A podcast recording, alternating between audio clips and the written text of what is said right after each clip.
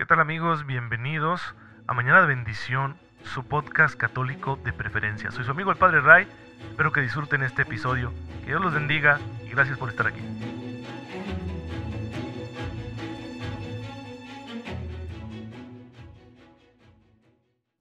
Muy buenos días queridos hermanos, bienvenidos a su podcast católico favorito Mañana de Bendición.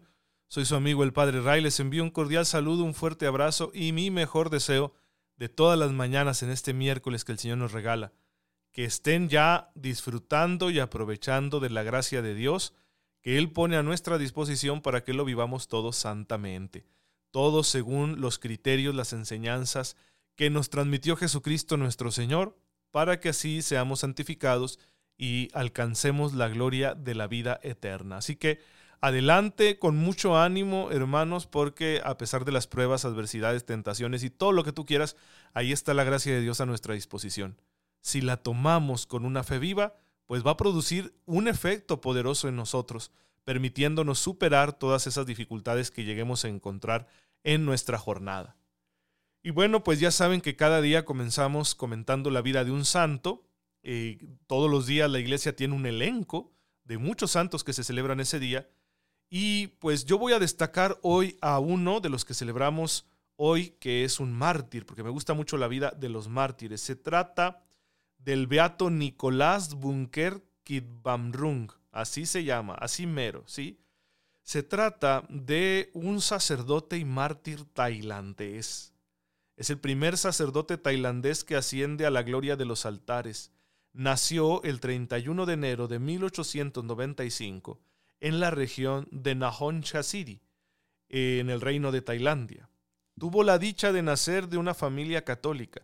Sus padres, José e Inés, lo llevaron a bautizar recién nacido y en el bautismo le pusieron el nombre de Benito, pero por alguna razón desde pequeño le dijeron Nicolás y ese fue el nombre que usó toda su vida.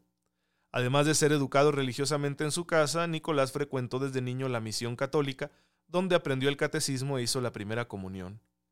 Tenía 13 años cuando dijo con firmeza que quería ser sacerdote y fue admitido en el seminario de la ciudad de Chang.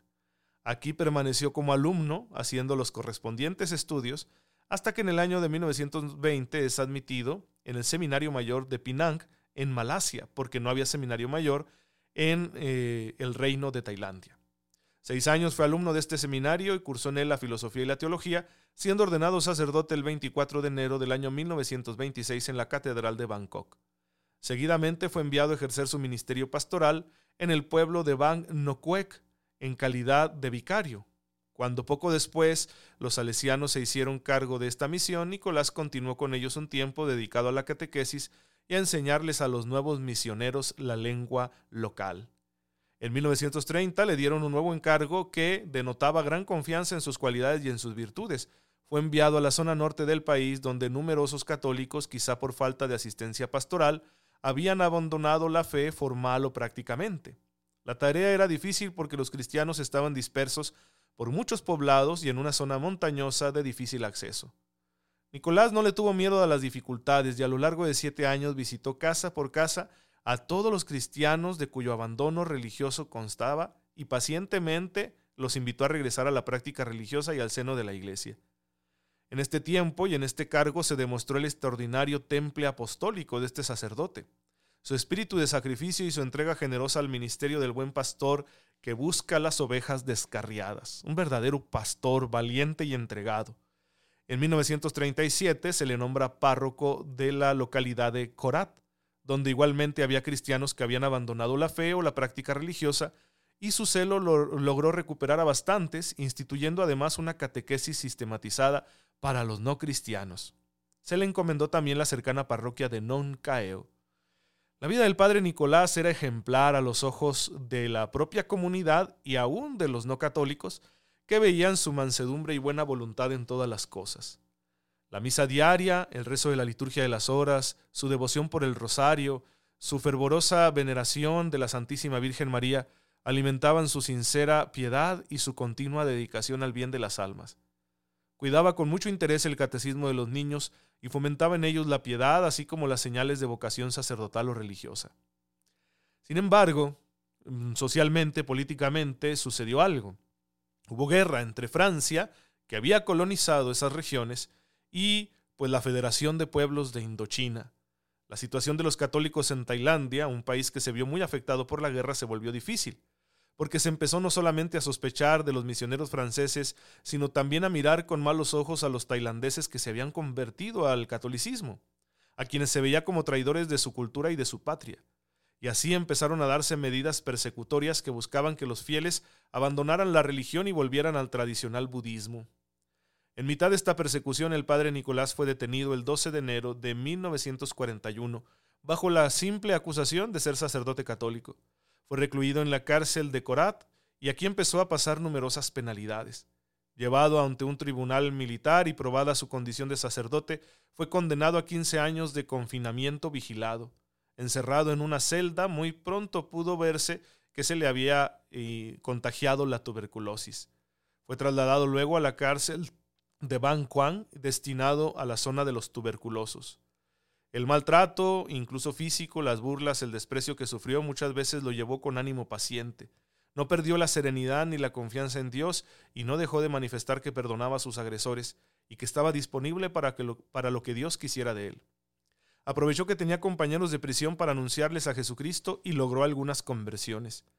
Para su tuberculosis no recibió cuidado ni medicina alguna, de modo que poco a poco la enfermedad se fue apoderando de su organismo.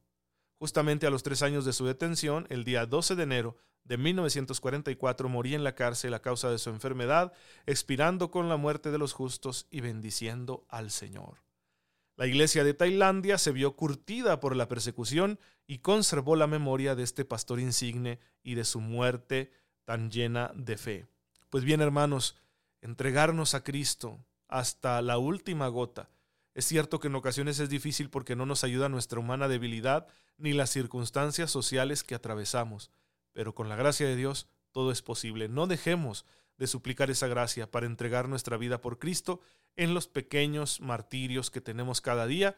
Y bueno, Dios nos libre, pero si Él permite una gran persecución, un martirio, una dificultad, una tribulación mayor, que estemos preparados, aprovechando esta gracia que nos da día con día. Bueno, hermanos, pues ese es el ejemplo que tenemos de los santos. Y ya saben, ¿de dónde les viene la fuerza para una vida así? Pues de su amor por Cristo. Pero nadie puede amar lo que no conoce. Por eso, para amar a Jesús tenemos que conocerlo bien. Ya hemos abordado lo que nos dice el Nuevo Testamento acerca de la persona del Salvador, pero la doctrina acerca de Cristo no se agota ahí, porque el Espíritu Santo le sigue mostrando a la iglesia con mayor profundidad aquellas verdades que Jesús eh, dejó de sí mismo a sus apóstoles. Y en cada época histórica pues hay distintas aportaciones teológicas que conviene valorar para ir completando esta imagen que el Espíritu Santo nos está dando de la persona de nuestro Salvador. Y lo primero que tenemos que hacer antes de ir directamente a esas aportaciones, pues es explorar la historia misma de la iglesia, que es lo que estamos haciendo en este momento. Recuerden, la iglesia, según los historiadores, tiene cuatro grandes edades. La edad de la iglesia antigua, la edad de la iglesia medieval, la edad moderna y la edad contemporánea, que es en la que actualmente nos encontramos. Bien, ya vimos la edad de los padres y estamos ahora en la edad media. La edad media, como las demás edades, es un periodo amplio de tiempo que tiene a su vez distintas etapas y que no se vive igual en todas las regiones donde está presente la iglesia hasta ese momento histórico. Estamos hablando de una división y subdivisión que son flexibles, no son rígidas. Pero nos conviene tenerlas presentes, esas divisiones, para poder ubicarnos en donde nos encontramos en el tiempo de la iglesia, dentro de estos 20 siglos que tiene la iglesia de existencia. Y hemos señalado ya esa transición que fue ciertamente difícil, de la edad antigua a la edad media. Hemos hablado también de algunas de las características principales que va a tener la iglesia durante el periodo medieval. Hoy vamos a hablar de la importancia de el monaquismo y del espíritu misionero. Primero, la tradición monacal, que nace a edad temprana en la iglesia, especialmente en el oriente, en zonas como Capadocia, Siria, la misma Palestina y Egipto, especialmente en regiones apartadas y desérticas, muchos cristianos se han ido a vivir en soledad en los primeros siglos de la Iglesia, para dedicarse completamente al Señor, a la oración. Luego, como tienen necesidad de los sacramentos, pues entonces suelen reunirse en torno a un sacerdote, un monje sacerdote que le celebra la Eucaristía y especialmente los domingos para estar juntos en el culto del Señor. Esa tradición va a llegar también a la parte occidental de la iglesia. Pero en la, en la, parte occidental de la iglesia, el monaquismo se va a vivir ante todo de forma comunitaria, especialmente gracias a la labor de San Benito de Nurcia, que va a dejar una regla, ¿sí? un, una, un documento que va a ayudar a los monjes a vivir su vida espiritual, su vida de trabajo, su vida comunitaria. La vida de estos monasterios que van a surgir según la tradición de San Benito va a girar en torno a tres pilares. Primero que nada, la oración. El monje, su primer misión es orar, rezar, adorar a Dios e interceder por la humanidad. Luego el trabajo.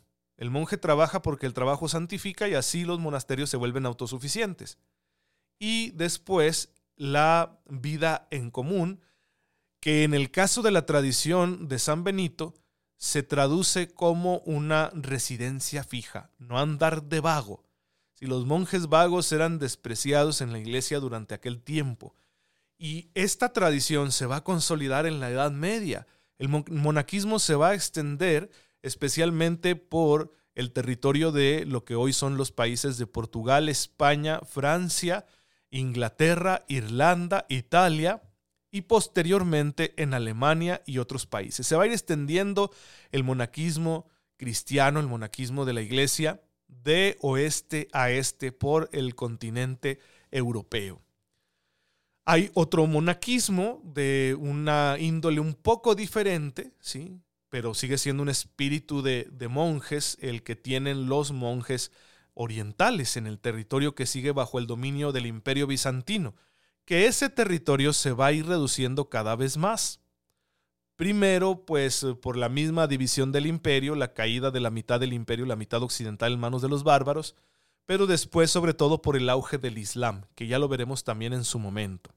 Bien, los monasterios se convierten en centros entonces de difusión de la fe, de espiritualidad, de formación del clero y del laicado, claro, no de todos los laicos porque hay un pueblo llano que difícilmente accede a una buena educación, pero están abiertos, los monasterios van a tener sus escuelas, donde enseñan tanto materias seculares como religiosas. Van a ser auténticos institutos de formación los monasterios y van a promover también mucho técnicas, desarrollos, vamos a llamarlos así, científicos, que van a ayudar grandemente a las sociedades medievales. Recuerden que los monjes por una parte conservan gran parte del legado romano, pero por otro lado también van desarrollando nuevas técnicas para la agricultura, para la cocina, para la construcción, para la escritura, porque tienen el tiempo para hacer eso, ¿no? Y van mejorando esos medios de los que ellos mismos viven. Y siempre con el beneplácito de la iglesia, los monasterios empiezan a difundir una auténtica cultura cristiana que sin duda va a configurar a la Europa como la conocemos actualmente. Pero también de los mismos monasterios surgirán almas celosas que quieren llevar el Evangelio a aquellos que no conocen a Cristo o no forman parte de la iglesia. Y entonces también serán los monjes grandes misioneros, evangelizadores, a veces el monje deja su monasterio, se va a otra tierra, empieza a predicar, funda un nuevo monasterio y lo convierte en un centro de difusión del Evangelio. Esto se va a dar especialmente en las regiones de las Islas Británicas, es decir, en lo que hoy es el Reino Unido e Irlanda, y también en la zona de Bélgica y los Países Bajos, y hacia Alemania y toda la Europa central. Este proceso evangelizador va a ser arduo porque los pueblos que se encuentran ahí, que nunca estuvieron bajo el dominio de los romanos, son pueblos aguerridos, con un paganismo muy arraigado y que se vuelven pronto enemigos de las naciones cristianas. Por ejemplo, va a ser muy notorio en el siglo VIII el enfrentamiento entre el imperio carolingio y los reinos que surgen después de él con estas naciones paganas a las que poco a poco van a ir conquistando y esto va a eh, promover más todavía la evangelización, es decir, a las nuevas naciones cristianas que, que conquistan algún territorio le interesa que los pobladores de esas regiones se hagan cristianos. No siempre el convencimiento va a ser el mejor, porque a veces se va a llegar al uso de la violencia. En otras ocasiones, el asunto va a ser muy social. Se convirtió nuestro rey y ahora pues todos lo seguimos y nos volvemos católicos. Pero también muchas veces los misioneros se van a aventurar en tierras que no se encuentran bajo el dominio de ningún rey cristiano y van a llevar consigo el Evangelio a estas naciones. Así lo harán, por ejemplo, grandes santos como Cirilo y Metodio, que van a evangelizar a los eslavos. De hecho, a San Cirilo se le debe el alfabeto cirílico, ¿sí? lleva su nombre, que es el que se utiliza, por ejemplo, en Rusia. El ruso se escribe con el alfabeto cirílico, lo mismo el ucraniano y otras lenguas, porque fue el gran misionero de los eslavos y por eso a Cirilo y Metodio eran hermanos, Cirilo monje, Metodio obispo, eh, se les considera patronos de Europa. O también la gran figura de San Bonifacio, un monje evangelizador que con el permiso del Papa va a dedicarse a llevar el Evangelio a las regiones inhóspitas de Alemania, de lo que hoy es Alemania Central, a los pueblos germánicos. A él le debemos una, una historia muy interesante, ¿sí? es, es una leyenda, pero está interesante, que dice que San Bonifacio se encontró con la resistencia de un pueblo pagano que no quería convertirse.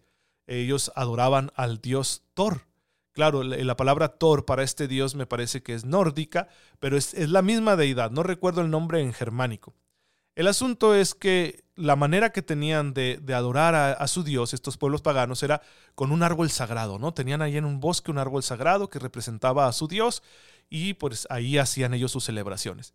Pues el buen Bonifacio llegó así medio imprudente con un hacha, derribó el árbol y como no pasó nada, dijeron, no, pues el Dios que trae este hombre es más poderoso. Y eso los llevó a la conversión. Se hicieron católicos porque pues no vieron dónde estaba su Dios, ¿no? Ante aquel, aquel desafío que lanzó el monje San Bonifacio, cortando ese árbol.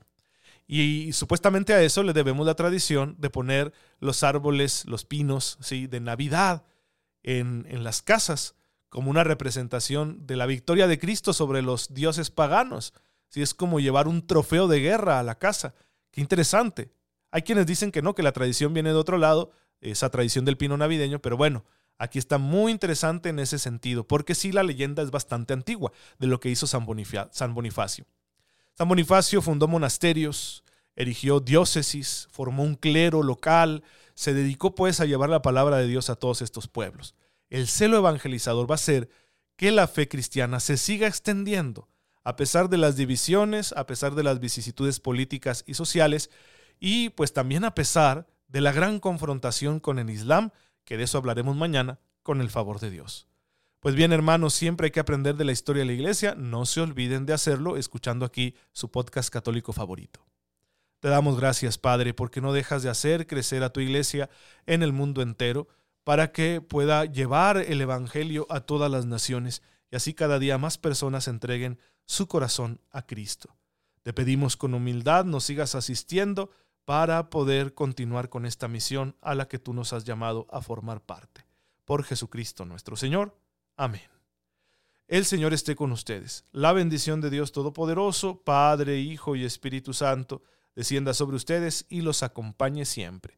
Muchas gracias hermanos por estar en sintonía con su servidor. Oren por mí, yo lo hago por ustedes y recuerden cuidarse mucho del COVID porque nuestra salud es muy importante. Y les hago un anuncio.